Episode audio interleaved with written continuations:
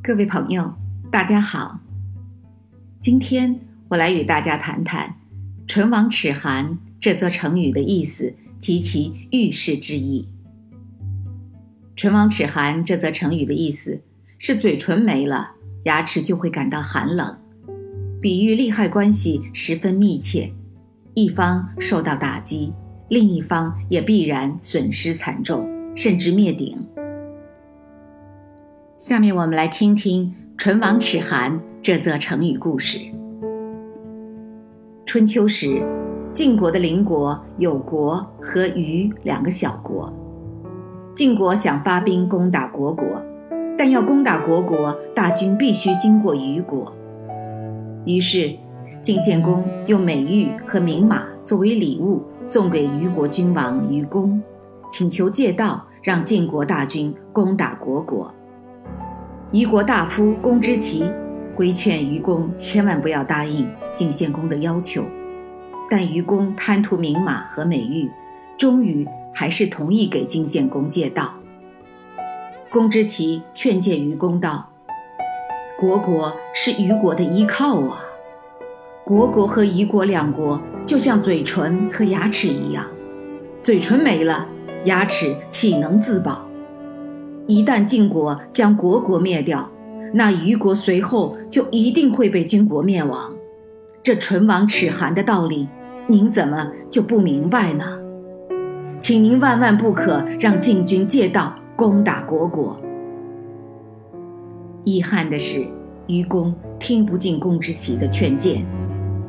公之奇眼见无法说服虞公，常常叹息，只好带着一家老小。举家逃到了曹国。就这样，晋献公在愚蠢的愚公帮助之下，大军轻而易举地灭掉了虢国。事后，晋军凯旋归来，借口大军需要休整，便驻军于国，不肯离去。然后突然发动袭击，一举轻松地灭掉了虞国。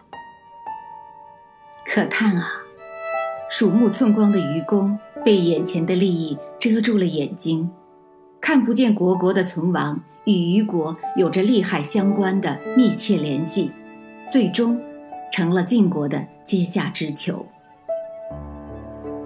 朋友们，听完这个故事，大家作何感想？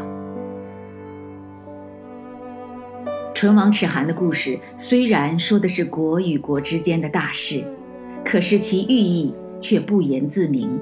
对我们每一个人都有深刻的教育意义。人类是群居生灵，没有哪一个人可以像老虎那样独来独往，笑傲山林。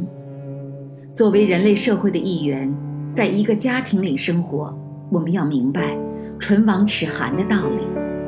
大家应当相亲相爱，互相辅助，共度难关，以长远的目光处理眼下的事情。